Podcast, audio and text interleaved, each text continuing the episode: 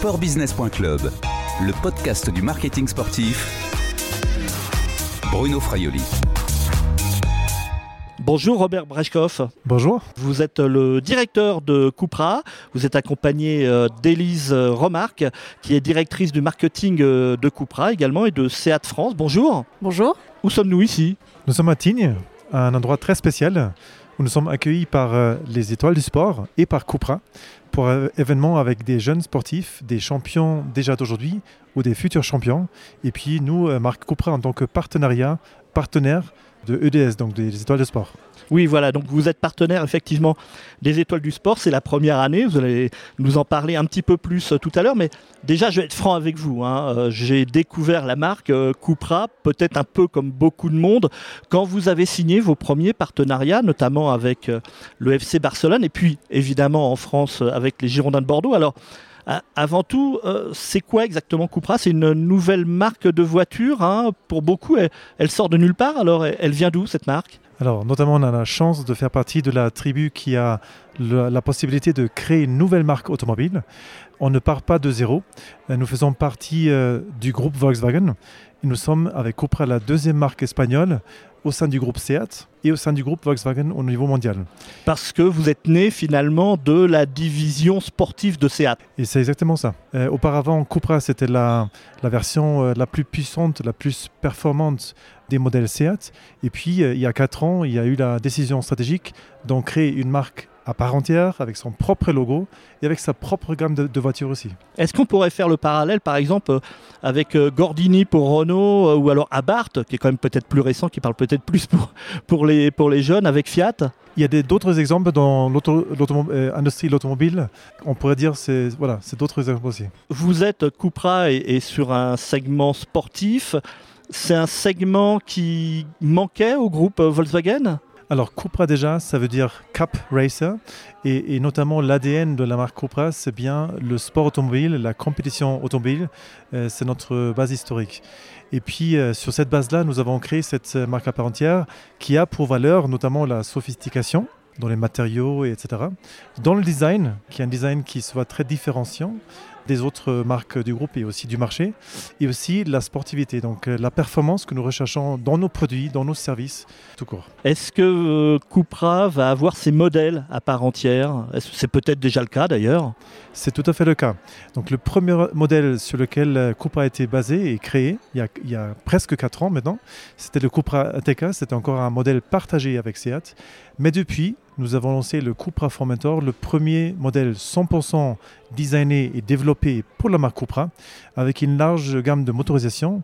Euh, et nous avons la chance, euh, exactement cette semaine, de lancer le deuxième modèle 100% exclusif pour la marque Cupra et aussi 100% électrique, la Cupra Born. Élise Remarque, c'est quoi exactement le, marché de, de Cupra? Quel marché vous visez? Alors avec Cupra, on vise un marché qui est un marché en réalité de niche entre les constructeurs généralistes et les constructeurs premium. Donc on va vraiment travailler sur une marque qui se veut sans compromis, sur un positionnement qui se trouve entre les différents segments de marché existants.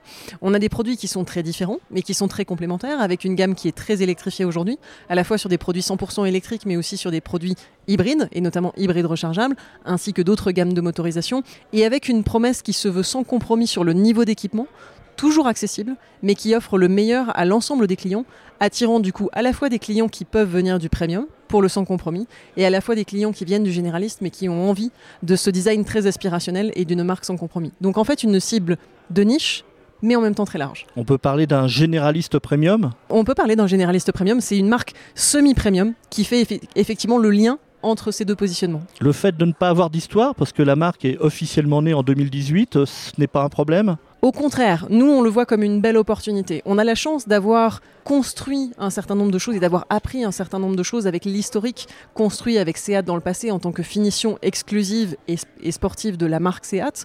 Et depuis le lancement de la marque en 2018, on assume un positionnement qui est nouveau, avec une marque qui a une identité propre et un positionnement qui lui permet de se départir justement de tout l'héritage parfois un peu compliqué des constructeurs qui se sont construits grâce au thermique. Vous, en tant que directrice marketing, quelle cible vous visez Quelle population? Alors nous, on cible une population assez large en réalité, puisqu'on On parle des clients qui ne veulent pas faire de compromis, qui ont envie d'un design très abouti, qui ont envie d'une sophistication, d'une élégance dans l'interprétation dans d'une marque, qui recherchent de la performance, mais de la performance contemporaine, pas forcément de la pure performance dans la puissance du moteur, mais aussi dans la consommation et dans le positionnement de la marque, qui recherchent une unicité de valeur et qui recherchent surtout une marque qui leur ressemble. Mais ils ont quel âge euh, ces gens-là Ça s'adresse à une clientèle qui finalement est assez jeune, puisque quand on regarde aujourd'hui nos premiers clients ont à peu près 10 ans de moins que la moyenne du marché automobile en France. mais le marché il est déjà un petit peu vieux pour, une, pour les voitures Effectivement, et ce qui est intéressant, c'est que justement, une marque jeune qui justement s'adresse à une population plus jeune, qui ne fait pas compromis, qui est jeune d'esprit, qui est à la recherche effectivement d'une sophistication et d'une performance, et qui va aller effectivement chercher des codes du premium, mais sans être forcément dans des tarifs du premium. Donc une cible qui finalement est une cible assez euh, différenciante, mais en même temps qui semble séduire beaucoup de monde, puisqu'aujourd'hui nos objectifs sont plutôt dépassés. Et avec un discours également qui est assez particulier, euh, notamment, euh, vous ne parlez pas forcément de performance, on, va parler plus peut-être d'art de vivre, d'univers, c'est cela? Il y a tout un univers qui se crée autour de la marque. Évidemment, le, le cœur de, de, la marque, c'est les produits, mais autour de ces produits, donc l'automobile, il y a, il y a toute une gamme de lifestyle, d'accessoires, etc qui viennent accompagner et qui créent ce monde de la marque Cupra. Et vous avez aussi des partenariats qui sont en dehors, alors on va parler du sport, dans la musique, euh, dans d'autres environnements, ça c'est important. Absolument. On travaille effectivement l'univers sportif qui travaille un parallèle de performance qui est évident, mais aussi dans d'autres domaines. Par exemple, aujourd'hui, euh, Cupra en France interprète un partenariat avec euh, la Folie Douce Hotel qui permet effectivement de déployer un art de vivre à la française, on va dire, différenciant dans un univers toujours bien spécifique. On travaille aujourd'hui un partenariat également avec Paris La Défense Arena, qui est la plus grande salle d'Europe alliant sport et musique, euh, et qui nous permet également de travailler cet angle de la musique. Et on travaille aussi des partenariats d'artisanat qui nous permettent de, de, déployer des produits lifestyle, comme des gammes de vêtements par exemple, comme des gammes de sacs qui sont artisanaux, travaillés avec un cuir italien bien spécifique, et toute une gamme d'autres produits qui se veulent effectivement très artisanaux. Donc effectivement des partenariats dans d'autres domaines que l'automobile sportbusiness.club, le podcast du marketing sportif.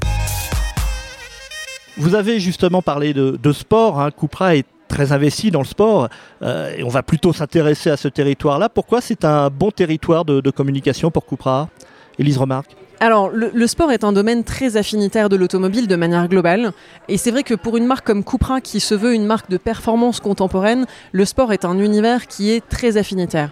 C'est vrai qu'au niveau international, on a de nombreux partenariats qui font lien avec le sport, comme par exemple le FC Barcelone, qui est un des partenariats emblématiques, comme également le paddle, avec la Fédération internationale de paddle, qui est déjà engagée au niveau mondial, comme toute la dimension racing également, dans le sport automobile, qui est une dimension très forte.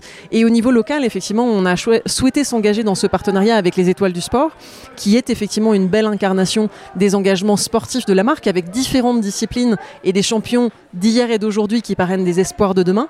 Joli parallèle avec notre marque qui effectivement progresse dans un groupe euh, qui effectivement est un groupe historique, euh, et effectivement avec des ambassadeurs de marque qui, eux, sont des sportifs très aboutis et qui, effectivement, illustrent bien ces valeurs. Robert Brechkov, si on parle de football, le fait d'aller à Barcelone, ce qui a été quand même une grosse révélation, après on a eu les Girondins de Bordeaux, on a la S Monaco, le football c'est quoi? C'est une opportunité qui s'est présentée euh, à vous, à Cupra pour communiquer, ou c'était réellement une stratégie ou une recherche de notoriété pour gagner rapidement euh, de la présence et de la visibilité? Sachant que Cupra est une marque espagnole qui vient de Barcelone, et eh ben, le lien il est, très naturel d'aller chercher euh, un club aussi prestigieux que le FC Barcelone, sur lequel euh, Cupra Monde s'est associé.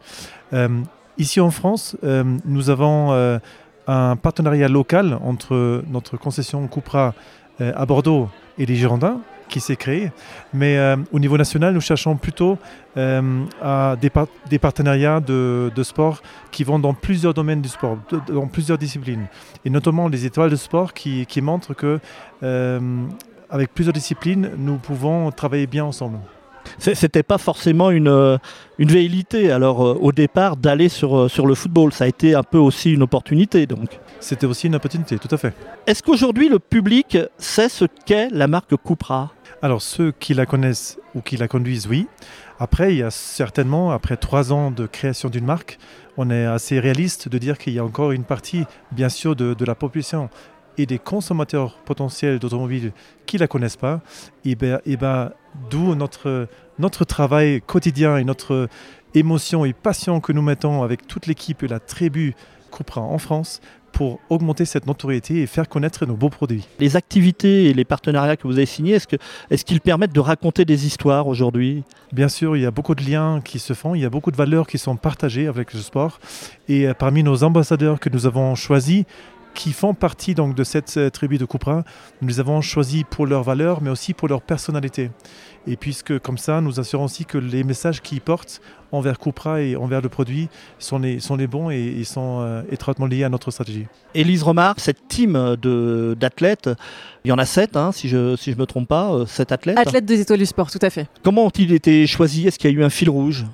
Alors bien évidemment, il y a eu un fil rouge. Déjà parce que les sept athlètes qui ont été choisis font partie des étoiles du sport, donc de cette initiative globale qui effectivement réunit toute une communauté d'athlètes dans le cadre effectivement d'un projet commun sur de l'excellence, sur de la transmission, sur du partage et sur du dépassement de soi, valeurs qui correspondent à Cupra. Donc le choix de ces Vous athlètes... avez été conseillé par euh, les étoiles du sport, par on Sébastien a travaillé Foucras. absolument avec Sébastien Foucras, qui est l'un des fondateurs des étoiles du sport, sur euh, effectivement quelles étaient les disciplines qui étaient euh, les plus proches et les plus affinitaires de Cupra, mais aussi sur des personnalités et sur des, des personnes qui pouvaient correspondre à nos valeurs. Et ensuite, j'ai envie de dire, tout s'est fait sur le plan humain. Parce qu'en réalité, une histoire, elle s'écrit à deux, et on avait la conviction que cette aventure ne pouvait s'écrire qu'avec des personnes qui croyaient à notre histoire, et pour nous, qui croyons également à leur histoire. Et c'est vrai que c'est comme ça qu'on a eu l'occasion de rencontrer Florent, Marie-Ève, Julia, Renaud, Léo, Melvin, qui sont tous des ambassadeurs qui partagent les valeurs de, Cupra et qui du coup ne se forcent pas à parler de Cupra quand ils en ont l'occasion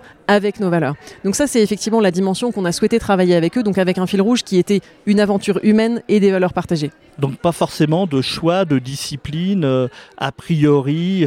On voit que vous avez du, triathlon, enfin un, triathlète, un escaladeur, euh, une cycliste, euh, cycliste sur piste. Il pourrait y avoir d'autres disciplines, d'autres athlètes qui pourraient venir euh, rejoindre cette, euh, cette team Cupra? Il pourrait y avoir d'autres athlètes. Pour être honnête, on n'est fermé à aucune discipline. Le fil rouge qui nous conduit, c'est de dire il faut que ces disciplines et ces personnes correspondent réellement à l'ADN de Cupra et aux valeurs de Cupra. Donc on ne s'interdit pas de travailler dans d'autres domaines. Pour autant, on ne cherche pas non plus à avoir une tribe qui représente 300 personnes demain. On cherche à avoir surtout les bonnes personnes qui incarnent ces valeurs. Et au-delà des étoiles du sport, on s'engage également dans d'autres sports. Vous parliez tout à l'heure de, football, qui est effectivement un, très beau sport et très global. Euh, mais c'est un sport qui, à l'instant T, pour Cupra en France, nous semble un peu éloigné de nos valeurs parce que très généraliste et très global. Aujourd'hui, on travaille plutôt sur des valeurs un peu plus de niche. Et c'est également pour cela que Cupra a souhaité s'engager avec le paddle. Le paddle est aujourd'hui une petite Paddle discipline, tennis, entre donc, guillemets. ouais. Le paddle tennis, tout à fait, qui aujourd'hui en France est une, une discipline qui est émergente, donc encore peu connue, mais qui est en train de se développer et qui est la, la discipline sportive qui se développe le plus en Europe. Je reviens encore euh, un petit mot sur cette team qui va vous permettre aussi euh, de vous engager, entre guillemets, jusqu'à Paris 2024, hein, parce que vous êtes euh, la filiale française hein, de, de Cupra, donc euh, évidemment il y a un événement important en 2024. Ça vous permet de, de vous créer votre petit territoire parce que bon bah vous n'êtes pas partenaire hein, de, de l'Olympisme, hein, c'est une autre marque, une marque japonaise, Toyota.